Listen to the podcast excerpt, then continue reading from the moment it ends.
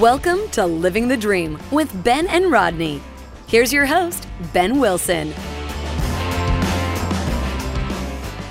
Good morning and welcome to another episode of Living the Dream with Ben and Rodney. I'm your host, Ben Wilson, and my bulldog Rodney is beside me as usual.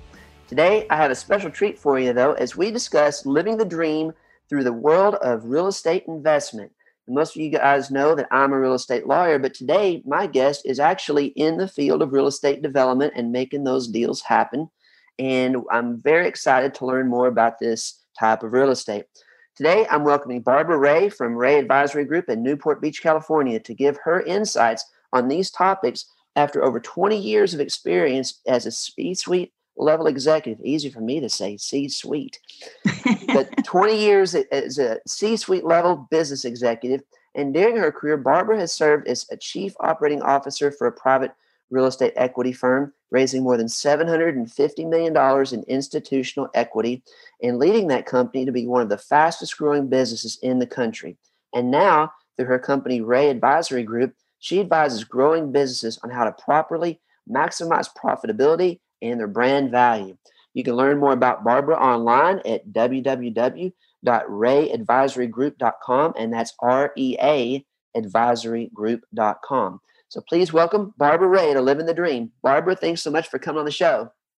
Thank you, Ben. It's a pleasure to be here, uh, both with you and Rodney. So thank you. Thanks for having me. Yeah. So um, I was really excited when you reached out. Barbara and I connected through LinkedIn. Uh, she listened to some of my shows and and reached out when she saw that we had a connection in real estate. So I thought that was pretty cool. And Barbara is um, is in the business of real estate financing and development and setting up basically funds to acquire a bunch of real estate. Whereas I'm in the in the lawyer side where I'm structuring the deals and acquiring and doing the paperwork. So we're kind of combining the two sides of the deal to to see how things work. So I thought that'd be pretty cool. So Barbara, uh, tell the audience a little bit about your story and your consulting. Sure, absolutely. Thank you. Um, and there's just so many facets to real estate, really, that are mm-hmm. so interesting. I I've been in real estate for 20 years. I've worked in a lot of different asset classes. I've worked for the developer side. I work for most recently an investment manager. Um, I ran a brokerage um, operations for a brokerage company. Um, so I've got a lot of different. I, I work for a residential uh, mm. builder, home builder. So it's there's so many different asset classes, whether it's retail, um, industrial, office, residential, apartments. There's just so many different asset classes, and there's so much you can do within within those. So most recently, um, prior to my consulting gig, I uh, I was running as a chief operating officer. I was uh, running an investment management platform and helping raise institutional capital. And so, um, the thing that I think is interesting that about it is it's not accessible, really. I think to everyone, but to to make it more like HGTV friendly uh, mm. for your audience to just kind of make it more accessible and understandable. It's really just raising money so that you can go buy what we did was we bought industrial real estate, which doesn't sound very sexy, um, but it's really highly in demand. Um, so it would be buying a lot of real estate that needs some help. You need to lease it out. It needs to be fixed up like an HGTV home, right? Mm-hmm. Um, and and then you manage that property until you sell it. And in order to do that at scale, you need a lot of capital, right, to go buy this much mm-hmm. real estate. So, what we would do is go and raise institutional capital, um, meaning, you know, insurance companies, foundations, endowments.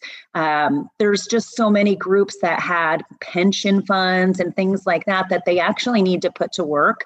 And they have an allocation reserved for so many different real estate asset classes as well as you know natural gas and oil and all of these mm. different investment vehicles and so real estate's just one asset class that they look at so we were able to go to these institutions and tell them our business plan. We wanted to go buy industrial real estate basically fix it up manage manage it provide cash flow for them as an investor and then ultimately you know sell off the assets and and see some appreciation there as well. And so just it's as simple as buying a home and flipping it right?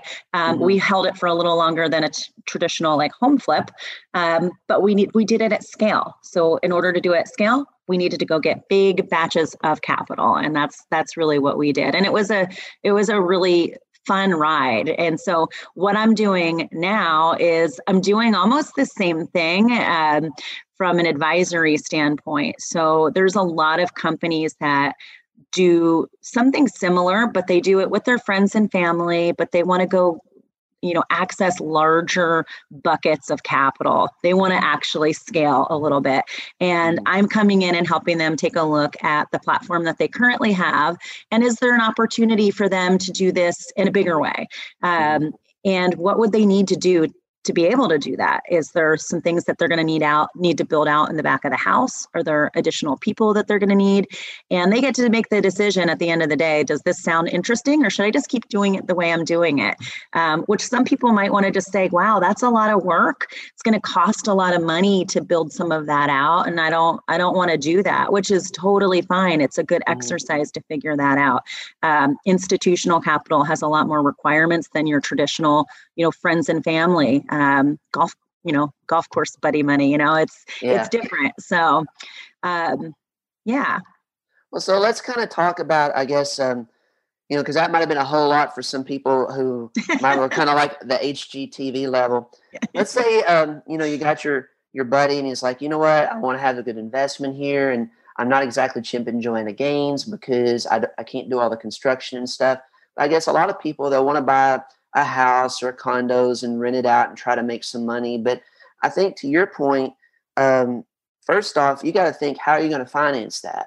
How are you yes. going to are you going to do it through your money or are you going to have a business partner like you said investors? Talk about like how you advise businesses to go through that process and how it's different when you're dealing with, you know, the golf course buddy or the friend or the bank as opposed to the big pension funds like a, a Prudential or somebody like that. You know, I'm going to actually take it a, even a step different, like just as mm-hmm. uh, just as an individual. So, if you're an individual and you wanted to go buy real estate, right? You've got to go get financing. Maybe you qualify, maybe you don't. You're going to have to personally be doing or third party out doing the improvements. It's a lot of work. We're mm not mm-hmm. all Chip and Joanna Gaines, right? mm Um, and so, it's just a big undertaking. I think what's interesting about kind of the business and the world I work in is it's very it's fund based, meaning that you, as an investor, um, you don't have to go buy the house yourself or the industrial real estate or the retail center. Some of these really like, you know, it seems kind of hard hard to get into, right? Because it's just mm. so much money if it's you personally. Yeah. But investing in a fund gives you access to that, which is really interesting because without having to put all your money in one place, you can make a smaller investment into a fund, which gives you access to multiple assets, multiple geographies. And mm-hmm. I, I think that is a really interesting play for just, you know, your average investor. And I think a lot of people don't don't know about that. I, I can tell you that, you know, I've worked with a wealth manager for years for my my personal finances and he never introduces um, you know funds as an option other than mutual funds or you know mm. it's more stocks mutual funds just kind of things that feel a little bit more you know uh, accessible and i think one of the things that as you're looking to make investments challenge your your financial advisor your financial planner or wealth manager to find out what funds can you be investing in because mm. that's a way to access without actually having to own the entire piece of real estate it's a great way to say like i'm an investor in multifamily or this you know apartment complex down the street or a retail shopping center it's you know without actually having to solely go out and figure out how to own it how to manage it and do all the brain damage you actually get access to that through a fund and i would mm-hmm. say for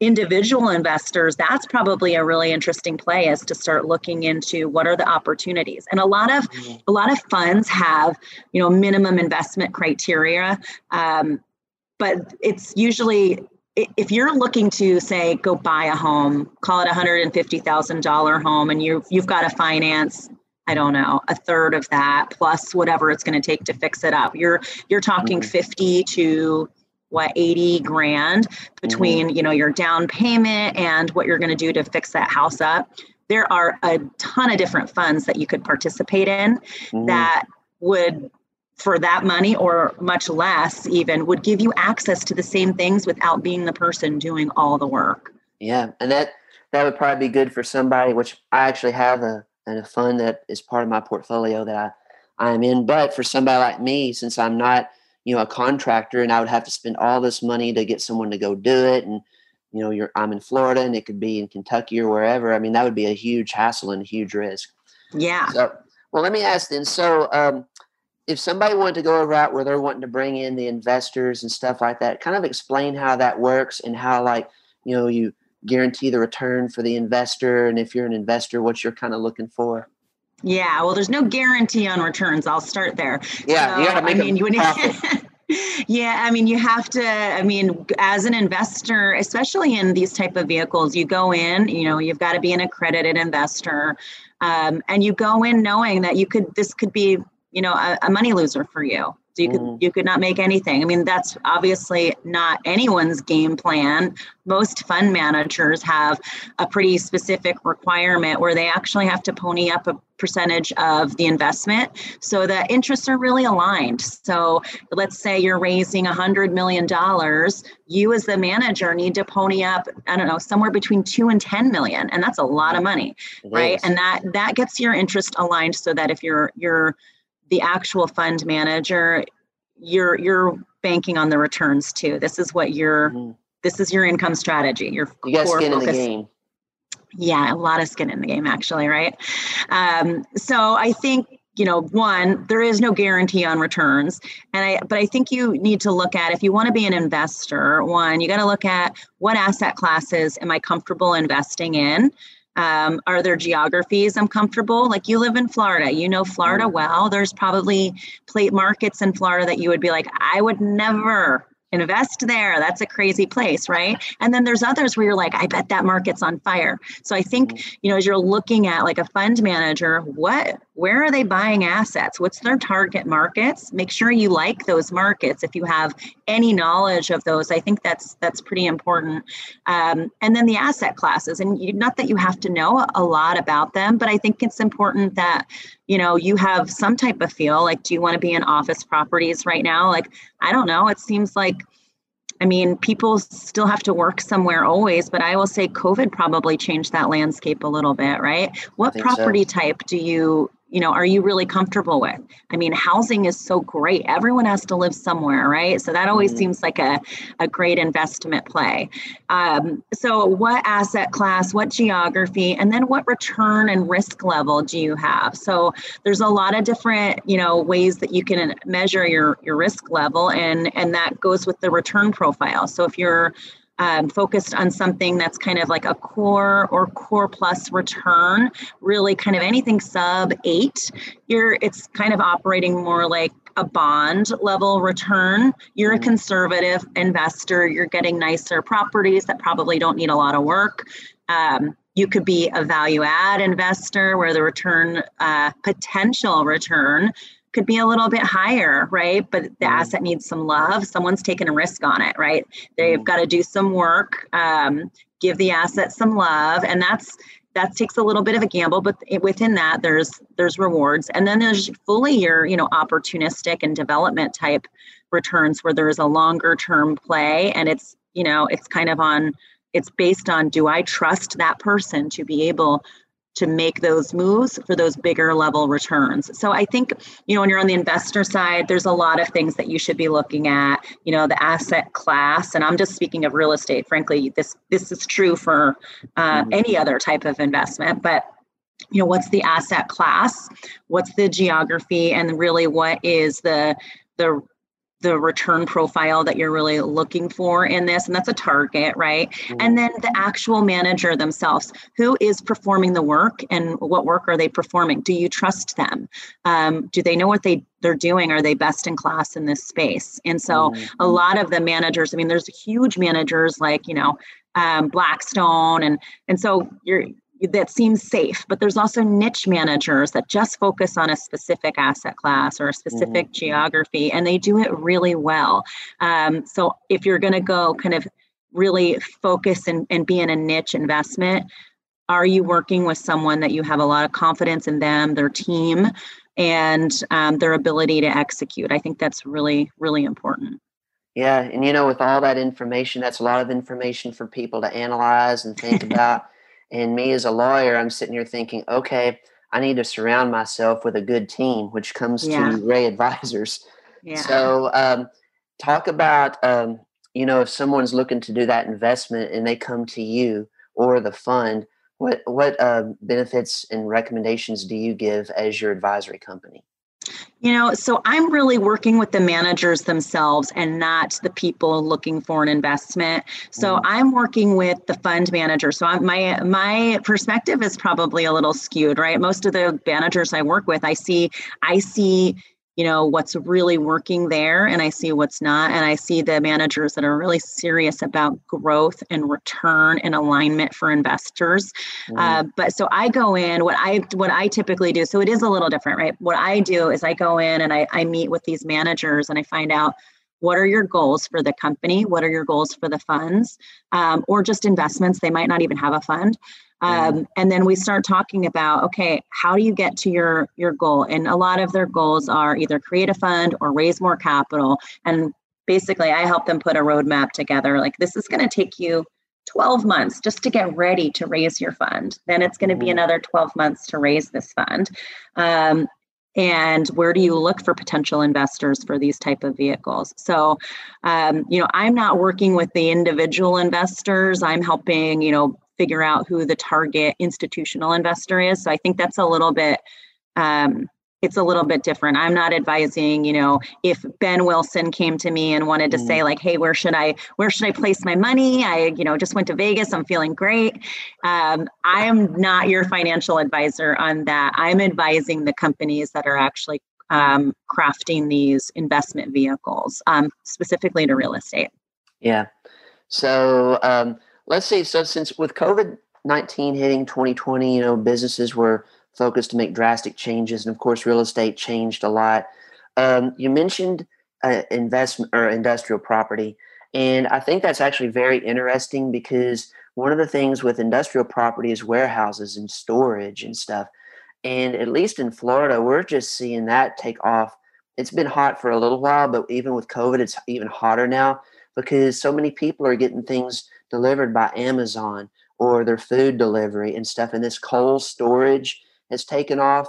Um, so, talk about that market and some of the other markets that the funds you're working with are kind of seeing as hot tar- uh, topic markets. Yes. So, and that's such a good topic. It's really timely. I would challenge any of your listeners if they're looking for real estate investments, there's clearly some asset classes that are um, doing really well during COVID. And there's ones that like you start thinking about and you're like, ooh, they're going to be challenged. Like I mentioned office properties.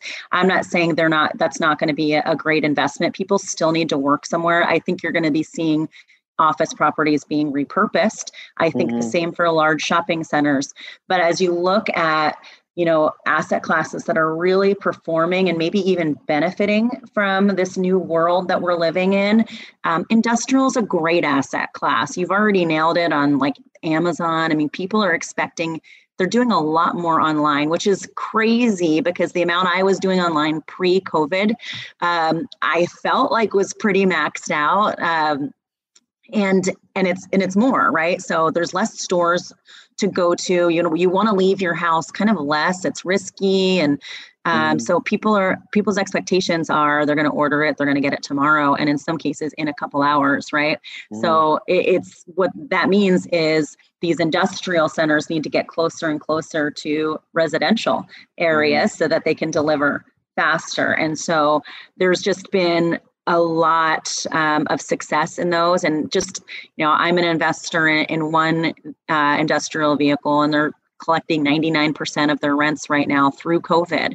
And you mm. think of, okay, wow, I mean, a lot of, you know, COVID first started, people started analyzing their businesses and, and saying, okay, I have a lot of tenants throughout my portfolio how am i going to collect rent when these small businesses and industrial there's a lot of small small businesses mm-hmm. that are feeding the amazons of the world right? Mm-hmm. um, you know there are different suppliers and, and parts of products that you're getting. So you think about th- them and how are they going to make it? How do they pay their their rent? And am i going is this portfolio really going to last? And it's the same right? Retailers have the same you know um, mm-hmm you know situation. A lot of the gyms are still closed right? How do they survive? And so um, industrial it's been it's been interesting to see a lot of the tenants actually they qualify for the ppp loan um, right? So they they had some help there. There are managers and, and owners that are doing you know rent deferral and helping people get through this tough time. But even with with all of that because so much of their business is truly just you know direct to consumer or online, mm-hmm. it is amazing to see the rent collections at 99%. I mean, yeah, that that's is, fantastic. And it's it's certainly, you know, you don't even underwrite 99% um, rent collection. Um, and, and businesses started doing some underwriting modeling when COVID started to say, okay, where do we, where's that delta? Like, what do we anticipate to collect on rent? And where do we start really triggering covenants where we're not going to be able to pay our bank loan. Like that's mm. where it gets a little scary. And to see these assets really performing is pretty exciting. So I've seen industrial being uh, specifically these. Um, like mid small to mid bay industrial light industrial and for for people listening that's just you know when you these are something you probably see a little closer to home. They're almost like little industrial business parks. Um, businesses um, are, are, there, but maybe they have an industrial component in the back uh, where they store their product. So you know, kind of light, light industrial. It's not you know full on manufacturing and huge mm. warehouses. If you think about it like that, um, they've got a little storefront. Um, so, into that style of industrial, I'm seeing performing really well. Um, one of the other things is single family homes. So there's a lot Absolutely. of single family rentals. There's funds that focus on opportunity zone um, for, for residential that are doing really well, and single family rental. I've seen also right now really doing well because and and there's a lot of there's a lot of reasons for it but i think you know there's some drivers that are really interesting with covid. Um, you know people a lot of people are moving out of high density cities because they're they've been really it's isolating, right? A lot is closed down. There's nothing really to do because it's too crowded and congested. So they've they're moving out, and mm-hmm. not everyone can afford a down payment for a home um, as they move out to the suburbs, right? And so to have rental options, there's groups that are putting these they're buying up homes either from builder builders or just from individual owners and putting bundling them together in a fund and renting they're just these great single family homes that are you know you have outdoor space now where maybe you mm. didn't before if you were in an apartment so i think that asset class is really appealing because if you're either in a city or you're in an apartment you have a lot less space. And people right now space is important. So you when you get a mm-hmm. home you get a garage right? Usually. Um, you get a little outdoor space usually more than you have in an apartment community. So you lose maybe some of the amenities um, mm. but you gain space. And i think during covid a lot of us are still working from home. I am. My husband is. Mm. um, some companies uh, are obviously back but not all of us are like essential, right? There's still a lot of us working from home. And when you think about, okay, I'm going to be working from home, my spouse is, maybe my kids are, uh, renting a house seems like a better deal than being in an apartment. Mm-hmm. And especially if you, you know, either don't want to or can't afford the down payment to buy, it's a great option right now. So, you know, investing in residential is I think just a great play because people do have to live somewhere, right? Um, mm. But I do believe in in the single family rental market right now too, which I've seen doing really well. Yeah, no, um, we're we're seeing that too in, in Central Florida, and I think one thing that's interesting about with homes in general, I was reading an article in the Miami Herald where you know Miami was just getting a ton of people coming and buying the the luxury single family homes down there and a lot of people coming from like California and New York and moving like Goldman Sachs and businesses down there. And now it's starting to go into the condos, but the condos for a while down there were like really, really slow because of the reasons you mentioned. People wanted more space. And even with the design of homes now, you've really got to fa- factor in more of um, the work at home office situation. And people mm-hmm. want bigger garages because they might be working out that's their gym as well as yeah. where they're parking their car. And so it's, gym. yeah. So it's interesting how the architecture is changing in that yeah. regard. So, um, well, let me ask this. You're in California, I'm in Florida. How are things in California right now with real estate different than uh, Florida because Florida's been more open. California's been more closed, but yet California also has a lot of ag areas and uh, ranch areas and stuff. So it's kind of interesting to see what's happening in California. Yeah. So, you know, I can't speak to all the markets in California. I'm in Southern California. I'm in Orange County, which is kind of nestled between um, LA County and San Diego County. And real estate here is doing really well. If I talk about residential as an example, um, I can tell you like my neighborhood because everything starts really local, and I think that's always mm-hmm. a good way to look. Real estate is a local business, so um, my neighborhood on fire. I have had so many people kind of moving in and out of the neighborhood. Homes are not on the market long at all. I mean, I think the average is under 30 days on the market yeah. in my neighborhood. Um, it's a pretty sizable neighborhood and it's a higher price point for a lot of the homes and it has been not affected at all. Um, most of the, the agents in like my area had their best year ever during COVID, which is um, wow, that's just, interesting it is interesting, and I know that's not everywhere, but um, but there's a lot of realtors in my actual neighborhood, so it's been interesting to kind of hear hear that and the demand. And so one of the reasons um, that was shared with me for our specific area is, you know, LA. So we're just south of LA. LA, you get a little bit less and you get a lot less space. So mm. to find uh, areas here where you can actually be in a neighborhood and have outdoor, like a yard and outdoor space, is super mm. appealing. So people that were working in LA and still working from home, where it's like, well, I can be anywhere. I don't have to be in the office every day now. Um, and their companies have started changing their mindset on, okay, fine, we'll have we'll allow a bigger you know percentage of the workforce to even after covid to to have a flexible work schedule they're like, great, then I can live anywhere. I don't, I mean, if I have to come in every once in a while, fine, but I can live in Orange County. It's a little more affordable. I get a little more space. It's mm kind of that suburbia versus, you know, city. And that's been a, a, driving force for people moving here. So I just think mm that's that's really interesting. So it really depends on that like sub market because it is so local but mm. the trends the trends from covid have actually driven a lot of real estate deals at least uh, residential real estate deals where i live. In the funds that you're working with um, what's their take on hospitality with hotels and stuff? Because hotels obviously took a beating in 2020 um, yeah. so yeah. I, I thought it'd be kind of interesting there. I mean, I don't have any clients in hospitality, um, and not not for it's not strategic. I just it's just not my main network. Mm-hmm. Uh, but I so I can't really you know I don't have a lot of input on that other than I think people are going to want to stay at nice hotels and stay at hotels again. It's going to happen. People will be mm-hmm. traveling again, um, and it's just going to be a matter of can those places get through this time period? Because even for me like i haven't i haven't done much during covid but last summer i had a friend and i were like we need to hit the road. Let's go on a road trip and just like go somewhere. And I, our whole idea was like we're going to like a national park. And then we realized national parks were closed.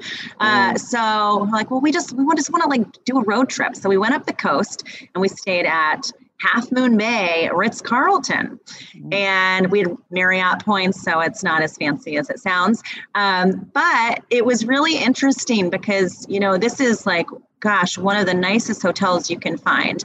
And all amenities were closed. And yeah. so you think about, yeah, look, we used Marriott points.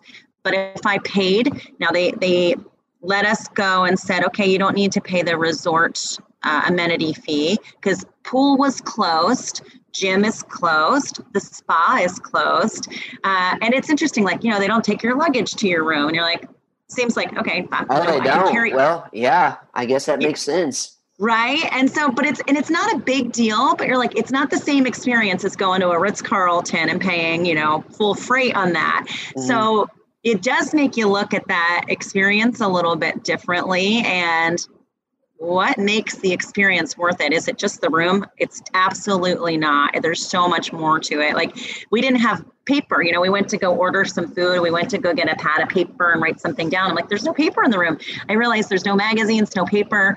Um, any high touch items were removed from the room so that they don't wow. have to clean them, right? So, and I'm sure other people listening to this are like, yes, Barb, like we travel, we know. I, that was my only experience, and it was it was interesting because it was such a nice hotel. So to see like the amenities really do make make a hotel like that i think they're going to have to start relooking at their business model and how do they you know how do they make that price point make sense for this expensive um, this this particular hotel is like on the coast in half moon bay northern california it's literally on the ocean it is gorgeous but mm. so it's expensive real estate but so they need expensive nightly rates right but it made me definitely start realizing okay like as a consumer i pay for that because of all the ancillary things too right these just mm-hmm. It's about the experience so i think you know those hospitality groups are going to start to and the restaurants weren't open like it mm-hmm. was it was interesting they're going to have to look at different revenue streams and how they make that make sense but i don't have re- hospitality clients right now yeah. um, i do have um, a friend who has a restaurant right now and i can tell you that's a it's a tough business and yeah. they're constantly they're constantly changing their business strategy because the the rules keep changing. It's like oh restaurant in in dining is closed. Oh it's back open. And managing that when you have a lot of staff is really hard because you're either deciding do i furlough them? Do i let them go? What is my my overhead strategy here? How long can i last? Um, yeah. right? well and what's interesting about with uh, restaurants a lot of them have gone to more of the delivery service, which yes. kind of pushes more storage for the light industrial storage facilities, things like that.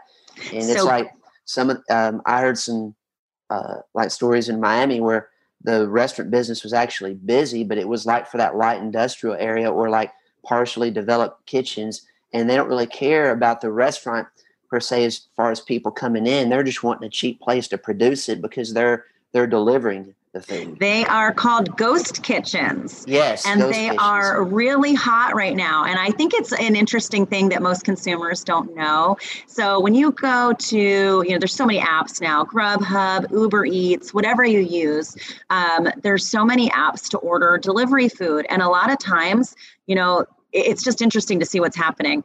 There are smaller restaurants that that can't they just couldn't afford to stay open, but they can actually go to a bigger restaurant and use up space in their kitchen to produce. So mm. that's kind of an interesting play, right? That yeah. they can actually do, still stay in business. So you can find them on Uber Eats, but you cannot find their storefront, right? Mm-hmm. Um, and and the same is true for light industrial, which is a really interesting play right now. The fact that okay, I have a restaurant and I want to be on Uber Eats and Grubhub, but like they're out of my territory.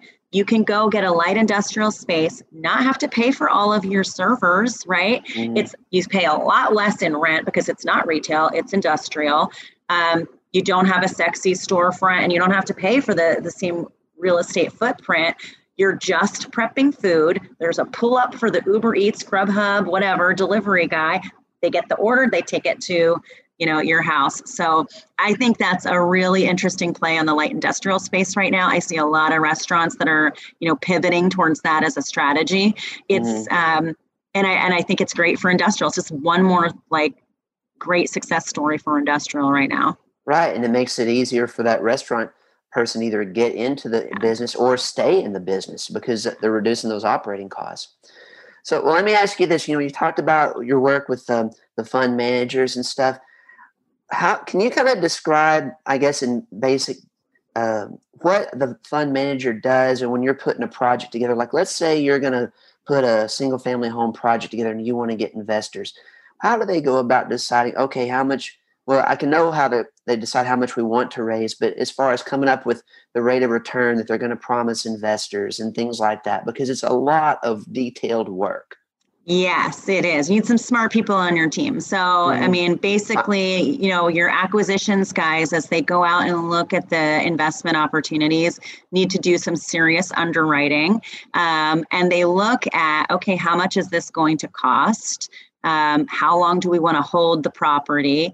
How much money is it going to cost to put into this property to make it rentable right? What is mm-hmm. the what does the marketplace expect whether it's a home or an industrial unit what do they expect? What's market what's your market rent going to be?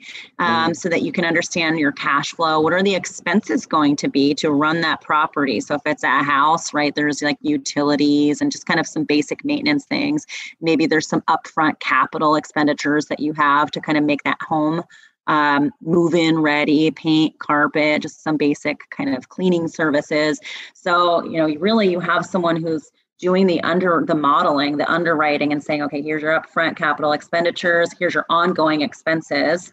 Um, and at the end of that investment, here's basically what that asset in the right environment, you should add some risk adjustments in there too, mm. um, should produce as a return. And so then you say, does that return profile fall into our strategy? And if it doesn't, you do not buy that property. Um, right. So, uh, so it starts there, right? So, and like, uh, most most bigger shops are going to have an investment committee that's going to poke a lot of holes through that and say, hey, you didn't, you forgot to add in that, you know, that property needs a new HVAC system, and you didn't, you didn't account for that, and that yeah. that is going to alter the return. So you start like poking you have a team of smart people too as you get bigger that starts poking some holes through that as well.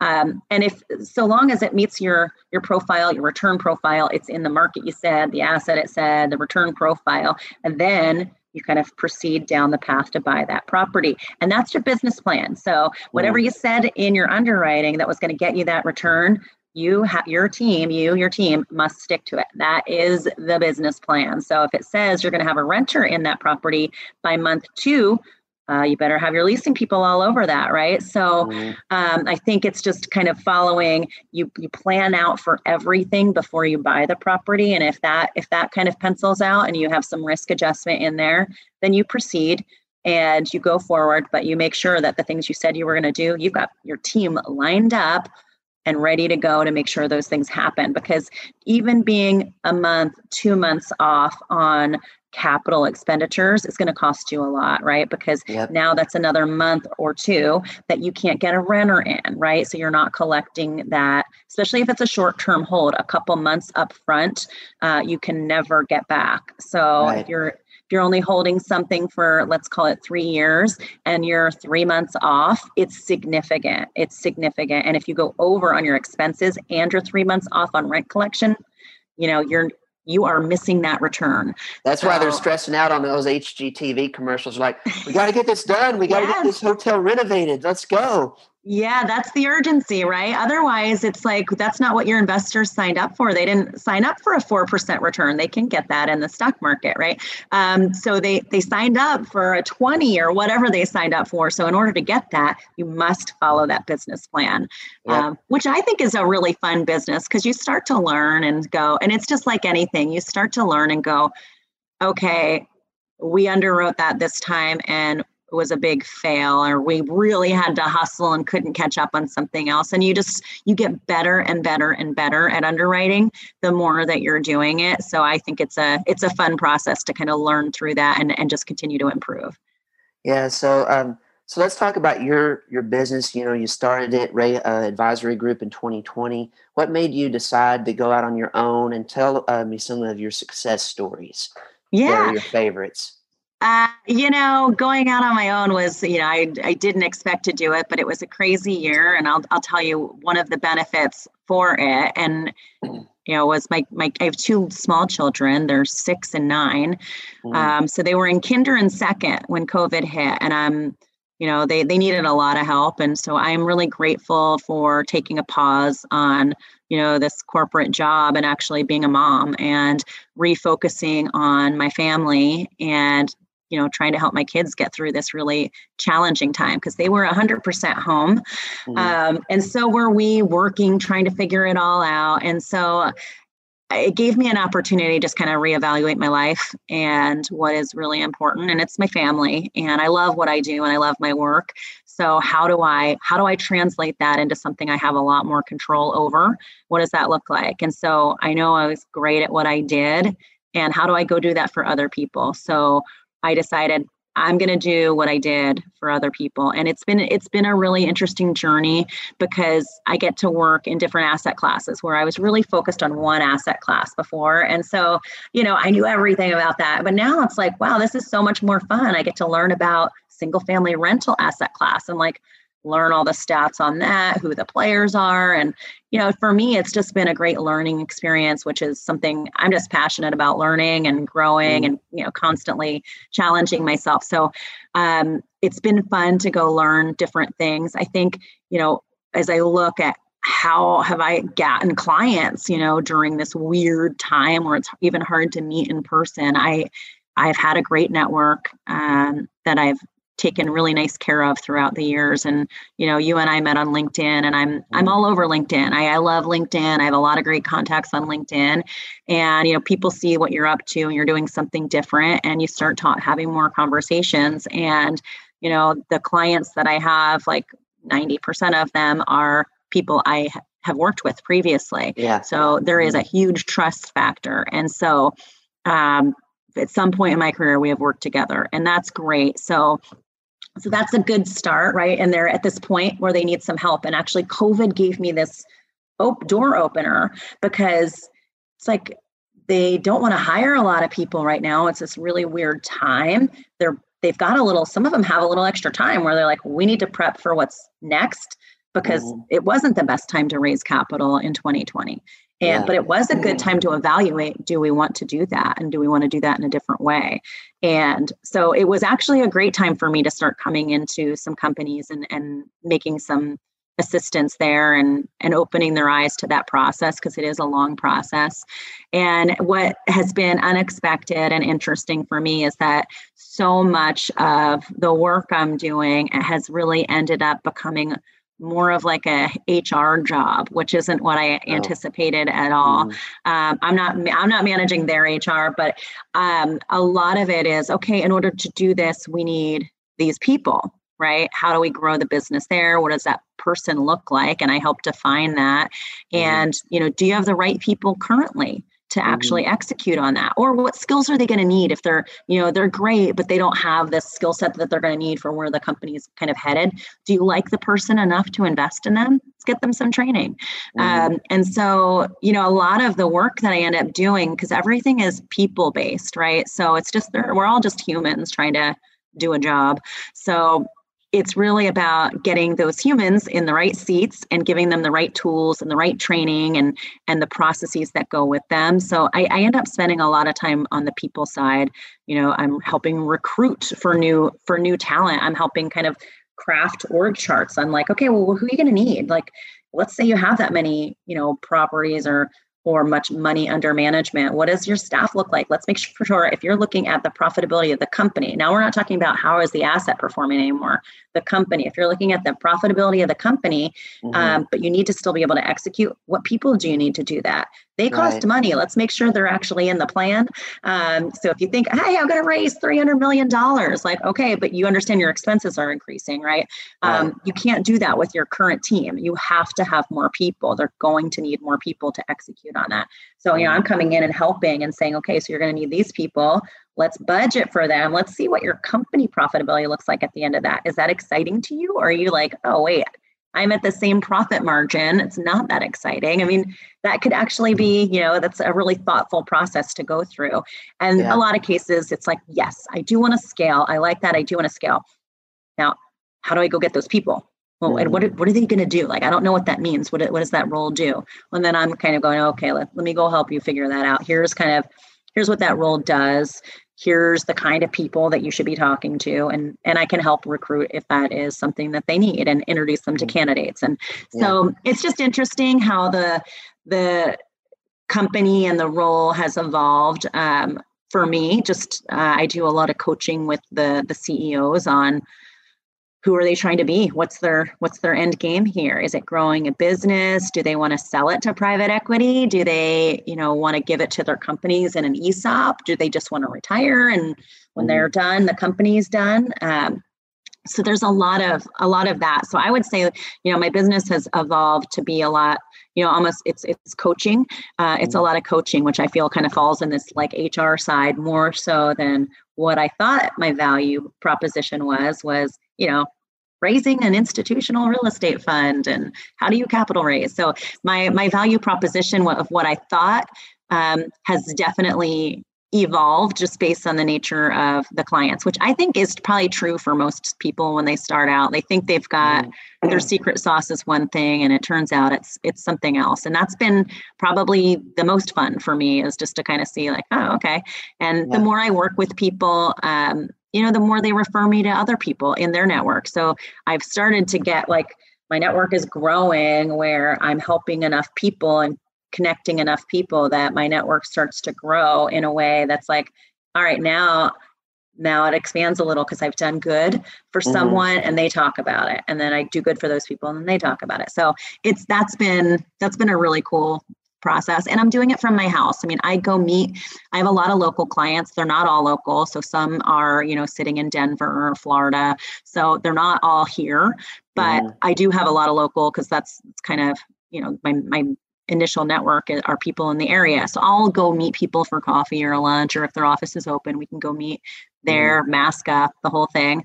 Mm, but my work, my actual work is being done in my house. And that's been really cool. So my husband's working from home too. And it's just been a real big, it's been a real big shift in I'm available for my family. My kids only go to school two and a half hours a day. Oh, and oh, really? So, wow. Oh, yeah. That's, that's an efficient day. Well, I mean, I don't think so, but uh, well, no, I mean, two and a half hours though. It was like I remember when I was in elementary school and high school. You know, it was like from eight o'clock to three. Well, it's efficient, I guess, maybe for like it, it, sounds great, but they're not done at 10:30 when they come home. So they go well, 8 to 10:30. So they have well, their homework, they have homework, but they also have the other half of the day which they have to do on their own. Oh, um, and my kids okay. are little, so they're not doing it okay. by themselves, you know. It's like I'm sitting there. Oh, that's right. I, I, forgot they were 6 and 9. So yeah, they get the half a day from ki- kindergarten. Yeah. So I'm like I mean I'm like poking my uh, third grader right now, and I'm like, "Hey, how are you doing on your work?" He's like, "Are you gonna read the questions to me?" I'm like, "I am. I'm his assistant." Okay, so I'm like, "Gosh, mm-hmm. this is taking a lot of time," but it's lovely to be home because I actually, after a pickup, can budget time in my day that I can be there, be present, and help one of the kids with some homework. My mom's living with us now. She's helping uh, mm-hmm. my youngest with homework. It's really, it's been amazing. So we have a very full house here. The I was household say. is. Uh, and she works from the house too, so it's um, it is Wi-Fi is uh, it's a thing here. We have no joke yeah. on bandwidth.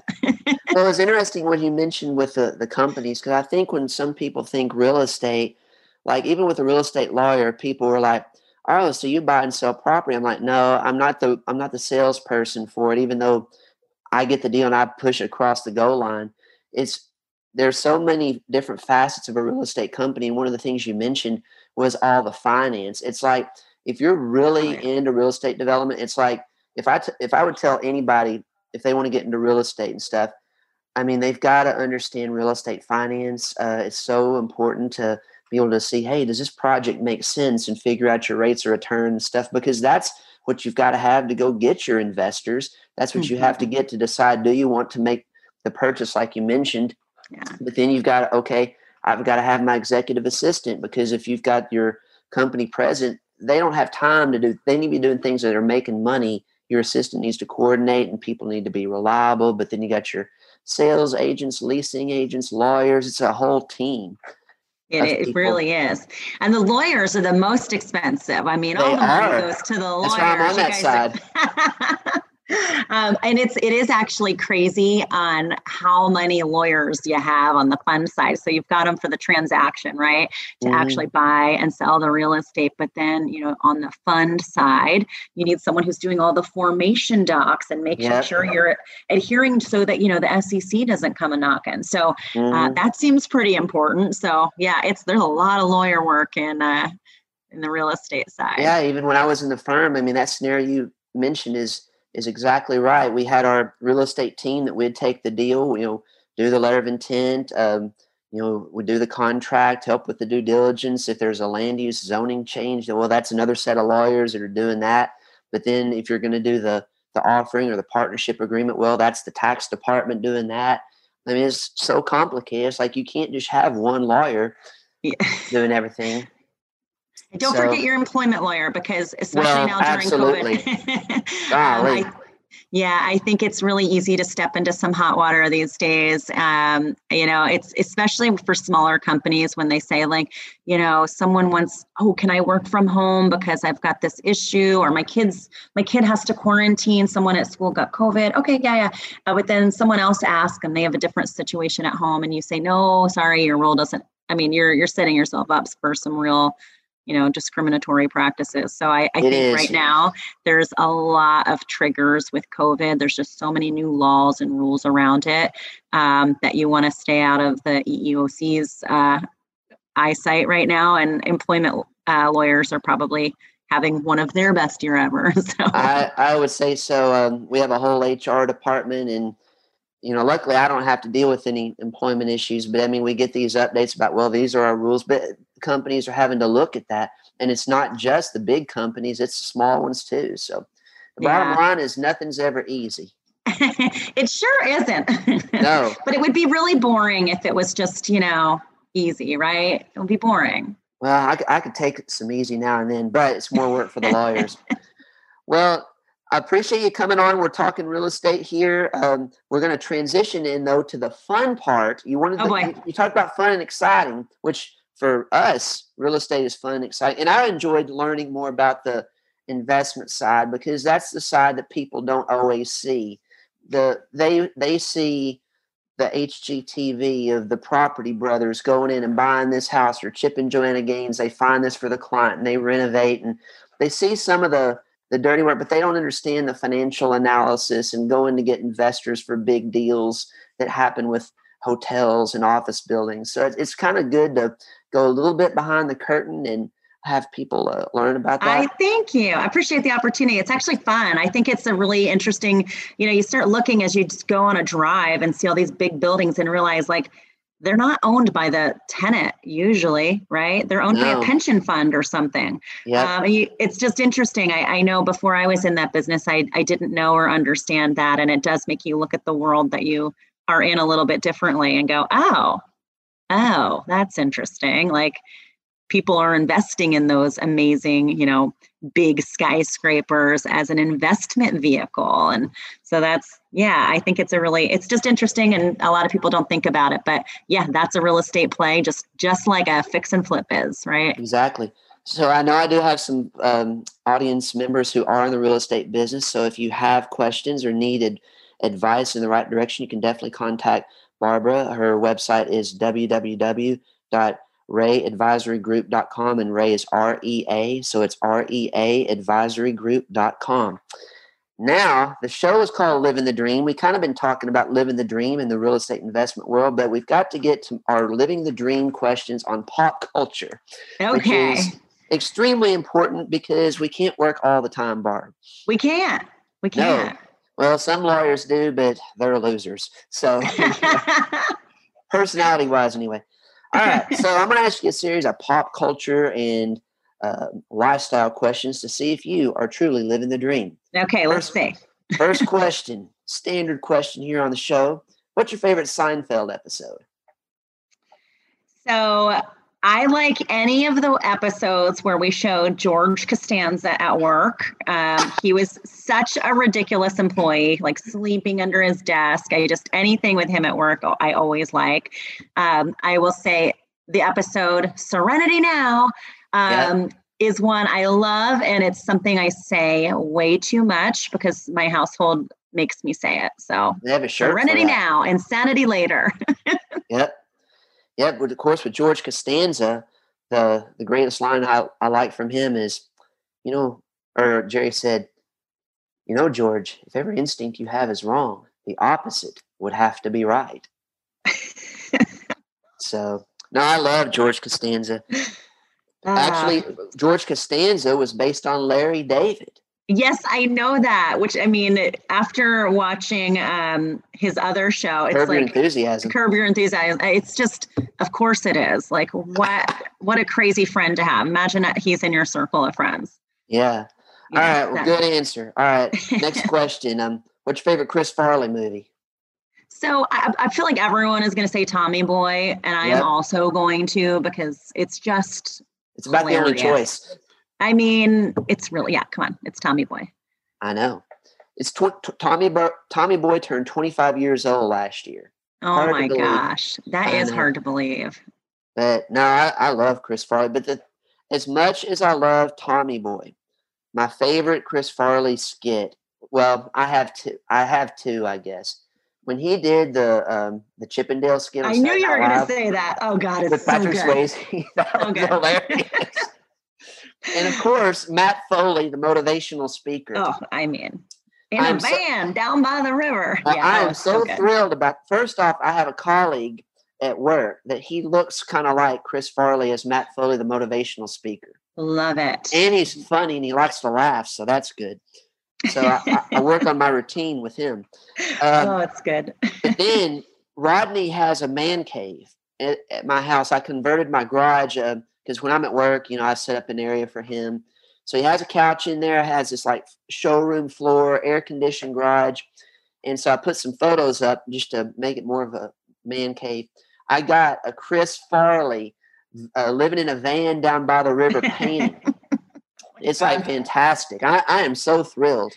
It's amazing. It's amazing. is. This is why I'm not a, a married guy because no wife would allow that to happen. But I would just assume now it's just part of the deal. It's grandfathered in. So exactly yeah. right next to the Animal House poster. All right, next question. What's your favorite Rodney Dangerfield movie? So is Rodney Dangerfield? Is this back to school? Is Rodney Dangerfield right? He does the triple Lindy. The Triple That's the- Lindy. Yes. Yeah. Okay. Then it's then it's that. You get extra points for mentioning the Triple Lindy. Well, I was a swimmer growing up, and so oh. and I did. I I was an awful diver, but like I was dropped off at the pool for the entire like the entire day. So I had I had to kill a little time. So I also was on the diving team.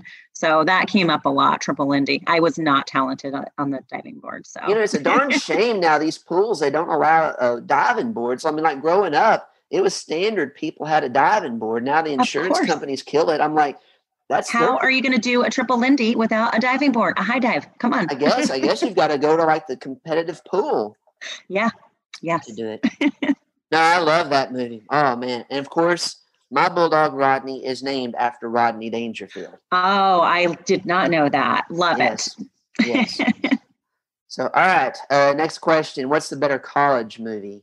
Animal House, Revenge of the Nerds, or Old School? I think this is just because of my age. Like old school is just more me, and I and I love, I love Will Ferrell. I love when he's streaking. He's streaking to the quad, and his wife pulls up, and she's like, "What are you doing?" She's like, "We're." He's like, "We're all going," and there's no Everybody's one behind doing him. it.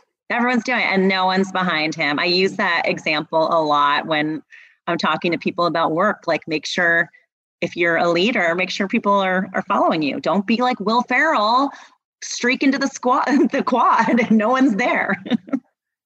The funniest thing, I I mean, that was funny. Just the idea of just her driving up and, and her, the, the headlights on Will Ferrell running was hilarious. But then when he had to get back into the Jeep, into the back seat, it's classic. That's a good one. It's classic. and then tonight I have tickets to go see Jeremy Piven to do stand up comedy. And of course, he was the, the dean in Old School. Yes, that's And- cool. And another thing with old school, I can associate with the Luke Wilson character. First off, we're both Wilsons. Second, in the movie, he was a real estate lawyer. I don't think I remembered that. Yes, he was. Because Artie Lange was like a colleague of his, and they were wanting Yeah. to be in the party, and they were like doing all this stuff at work. So he was a real estate lawyer. Well, you're basically you're basically twins or I brothers. know exactly. Just yeah. all right, on to another great comedian. What's your favorite Bill Murray movie? Groundhog Day. Oh, that's a good one. It's good. There's actually um my we just watched something. It was called like Palm Springs, I believe, Mhm. and it's kind of like if you like Groundhog Day, it, it's like a modern Groundhog Day. It was really Was- good. It's done really well. In that? No, sorry, only ground only the original. Oh, okay. All right. No, I love Groundhog Day. Sometimes I feel like my life is Groundhog Day. That's what I'm saying. You should watch Palm Springs. It's the same. It's it's really similar, but modern day. Yeah, that's a good answer. Boy, you're doing really well on these questions. Okay, good. Am I living the dream? Is is this happening yet? I think so. Just after Okay. five questions. Okay. All right. Next question. What's your favorite Patrick Swayze movie? Uh, Dirty Dancing, because I'm a I'm a girl who grew up in the 80s. All right.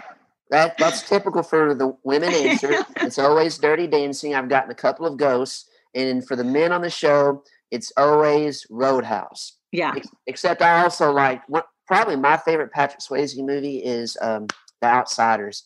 That was like with him. Oh, that's a good movie too. Yeah, but you know what? When I think Patrick Swayze, I'm thinking Dirty Dancing. So. Yeah, most people most Yeah. people are. Oh man, he was a great actor because he was a guy that I mean, the women loved him, the guys liked him, so that's Yeah. why he's on the living the dream question list.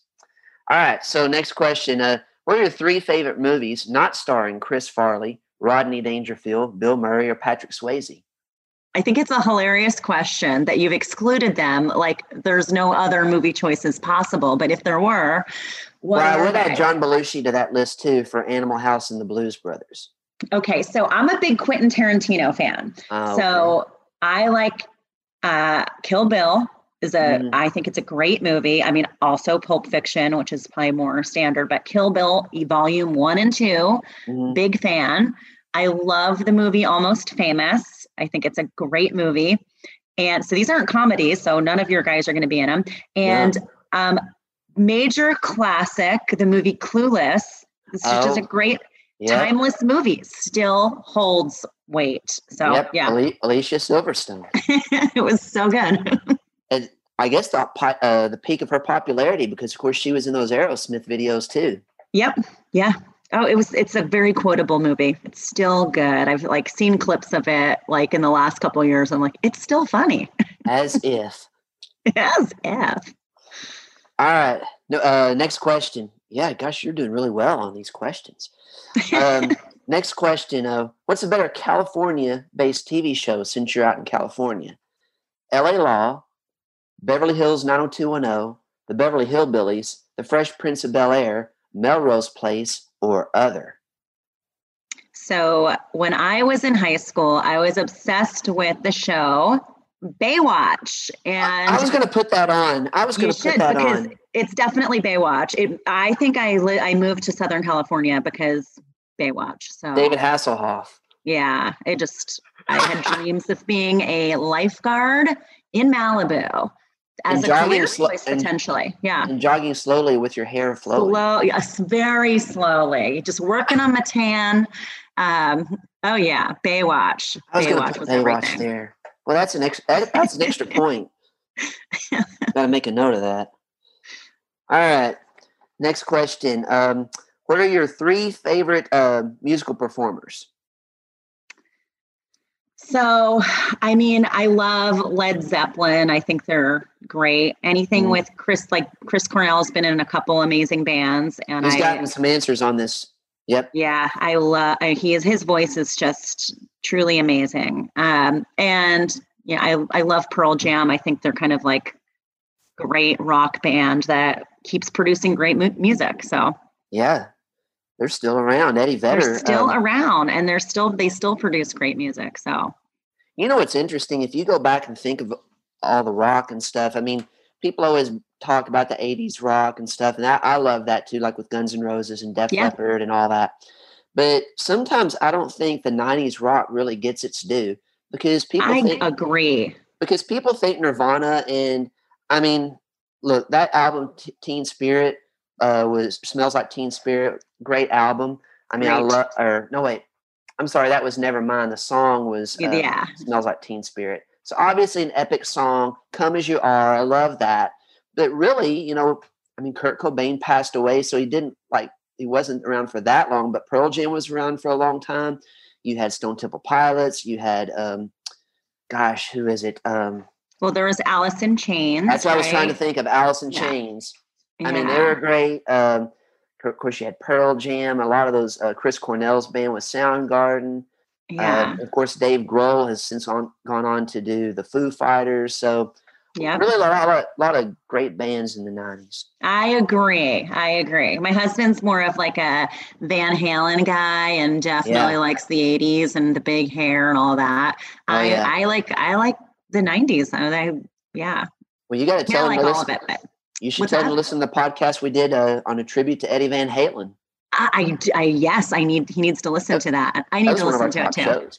Yeah. I mean, It's amazing with that band when we were doing the show and the research, it's like when they hit it off in 1977 with um, the Van Halen one album, it was like almost every year or every other year, big album after big album, epic song after epic song, and it was like, I mean, it was amazing that they uh, had that such of a long run. And then when uh, Sammy Hagar took over, that's when they started getting number one albums, even though they were a huge hit with David Lee Roth. Yeah. I've been to so many Van Halen shows. I can't even tell you. I've seen every one of their like I just uh, yes, I've been to every iteration of Van Halen, including the Gary Cherone era, which no one even remembers existed because it was so brief. But yeah. Uh, yeah, my husband, his brothers, they're all really big Van Halen fans. So so by default, I I am too. all right, we didn't talk about the Gary uh, period on our show either. yeah, no one uh, does. yeah. Well, I think we did just briefly in passing. All right, next question. What are your three uh, three favorite TV uh, series, past or present? I know Baywatch. I guess will be one. I don't know if that was my favorite. It was just very influential when I was younger. On like, it was influential. Cal- right. Oh my god! Just I'm like, I'm gonna go live the dream in California. Like, who needs a job? I'll be a lifeguard. But like more, more recently, I would say, you know, there's so many great shows on Netflix. They've done just such a great job of doing these series. And there's a few that I've really loved, like Mad Men. Oh, yeah. Um, when that came out, like man, we we watched all of it. I really loved that show. I thought it was great. I have a marketing background. It felt it was just really cool. Mm-hmm. Um, I liked Sons of Anarchy. I actually named my youngest son Jackson, J A X S O N uh, for Jax Teller because I was when I was pregnant, I was watching Sons of Anarchy, and mm. I guess I thought he was pretty good looking. So, anyways, my son, I my husband's like, he's not named after Jax Teller. I'm like, uh, well, but I don't know what you think he's named after, but you mean I had a lot of Jax Teller on my mind because it's what we were watching. Yep. Uh, and Billions, I love the show Billions. I think it's a great show. So those are probably my my favorite series, and I I mean, obviously, you started this with Seinfeld. Everyone loves Seinfeld. I just haven't watched that recently, but these these kind of more like, you know, binge kind of shows are have been mm-hmm. really fun. You know, the thing with Seinfeld now is if I when I go back and watch it, I mean, it's really been, gosh, I guess thirty years since it um, started. It's crazy. it's like it would Seinfeld would be so different now because now you have cell phones and and the texting and stuff so would Kramer be popping over to Jerry? I mean, Jerry's house like he does now? Like people now, they barely even know who their neighbors are. Yeah, yeah. So, it's trying to be different. Good answers. All right. Uh, next question: Favorite restaurants? So, Maybe Grubhub in, in, in COVID. yeah, I mean, we don't go out a lot. There's like, um, there is a local like Italian place called Ciao Pasta. Shout out for Pasquale who owns Ciao Pasta in San Juan Capistrano. Um, I love this place. I think they do a great job. Like their servers are Italian. It's just really good. So um, I love it there. There's a Mexican place called Javier's that it's delicious and it's mm. got a couple. It's just great locations and um, I. But we don't go. I mean, where are we going? Oh Grubhub is the third one. Yeah, Grubhub. I mean, yeah. Any can I get it on Grubhub? Then then there. exactly. All right. Next question: If you could have lunch in normal times with three people other than your immediate family, who would you pick? Um, it could be anyone an, living or dead. Okay, it's such an interesting question too, because it's like, gosh, like, am I going to say someone really relevant and smart? I have no idea, but I would say they, this does I don't know. I'll start with my nana. And she turned 100 when she died, and I'd love. And she died three years ago. I'd love to go and actually have a really cool conversation about what her life was like. She mm-hmm. was born in 1917.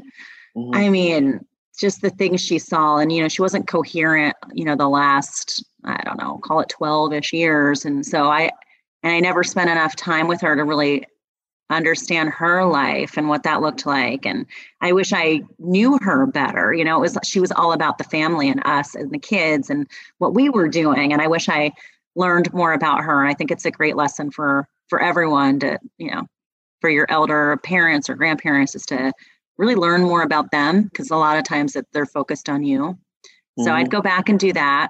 Uh, I'm not going to say a lot of famous people. Okay, so then my my roommate in college, I never see her. She still lives in Philadelphia, and um, I never get to see her anymore. I'd love to catch up with her, and You can send her a copy of this show. I'll, I works for me. will. I'll do that. Um, and I just watched Bombshell, so I'm going to say Megyn Kelly because I think that her character in that movie, I just have a lot of questions about how the courage that it took to stand up and keep going. And I just thought that was pretty inspiring. So That was a really good movie. I it was enjoyed that. really good. It was really good.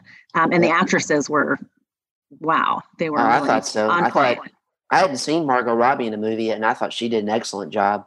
And of course, Yeah, Nicole, Nicole Kidman is always solid whenever she performs. Yeah.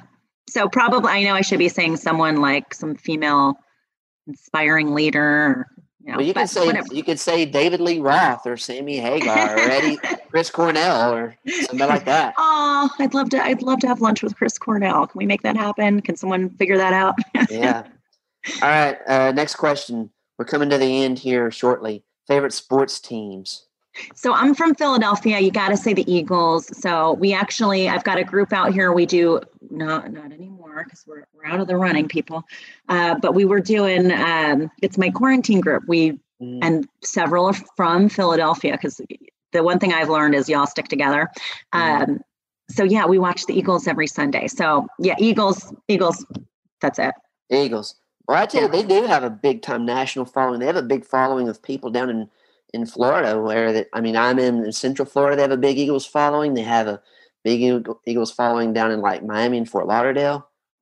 So I guess those Yeah. Philly people are loyal. So loyal, so loyal. Yes, watch out. They get really aggressive. I know. All right. Um, let's see. If you could play anyone to play you in a movie, who would you pick? So I've heard uh, I resemble Jennifer Garner, so I would just have her because we'd look alike. Gosh, who's That's she? it.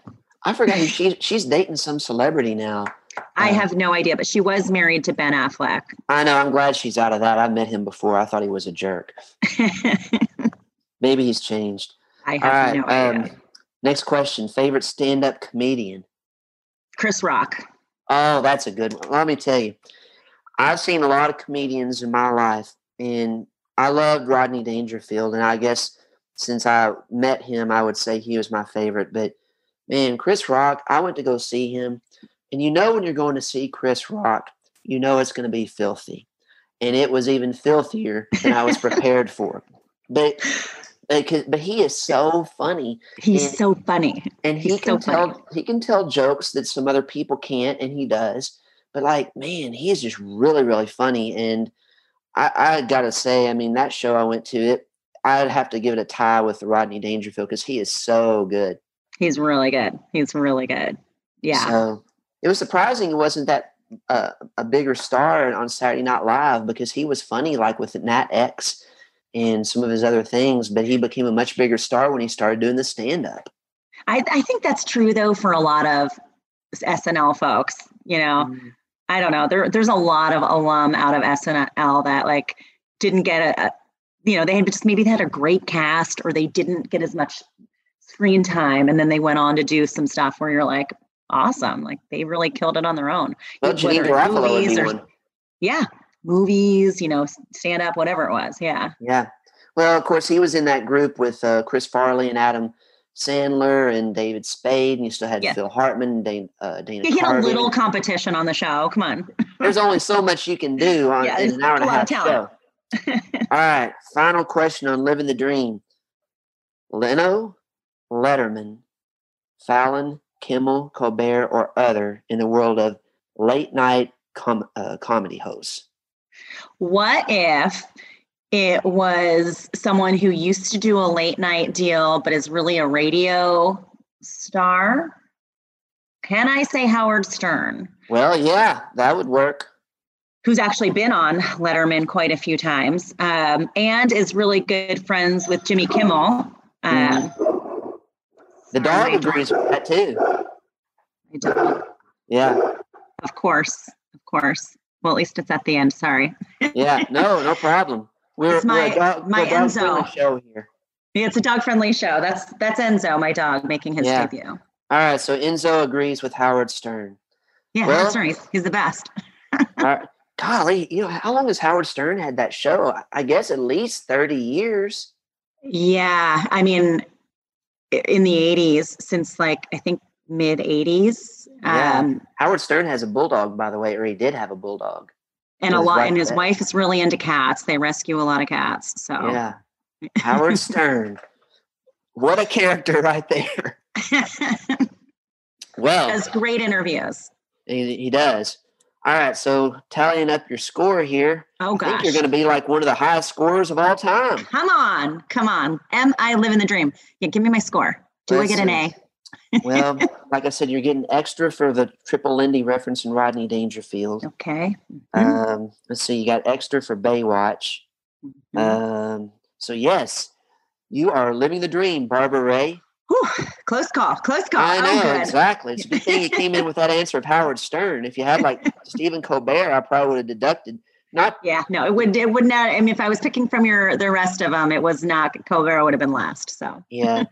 Well, the thing I don't, I like for my comedians to be funny, and one of the things that I'm hoping maybe we can get back to with more comedians is it's funny and it's not like a news report. So. Yeah. But. Yeah anyway, he gets good ratings, so good for him, I guess. All right.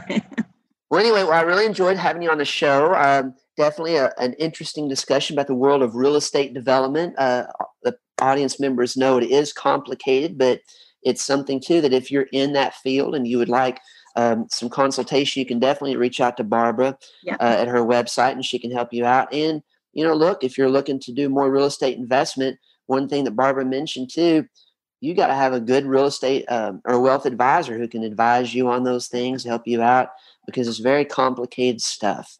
So, and most importantly, Barbara's answers on the living the dream questions were superb. So, that's what we like to have on the show. People with some personality. It. I love it. I love it. Well, Ben, thanks so much for having me on the show. I really appreciated it. And to anyone listening, happy to, you know, if you want to pick my brain on anything, please feel free to reach out. Yeah. So we appreciate everyone listening to the show. Hope you enjoyed the episode with Barbara Rea and hope you have a great day. And we'll talk to you next time. See you then. Thanks for listening to this episode. Find us online at benandrodney.com and follow us on Instagram at Ben Wilson Miami.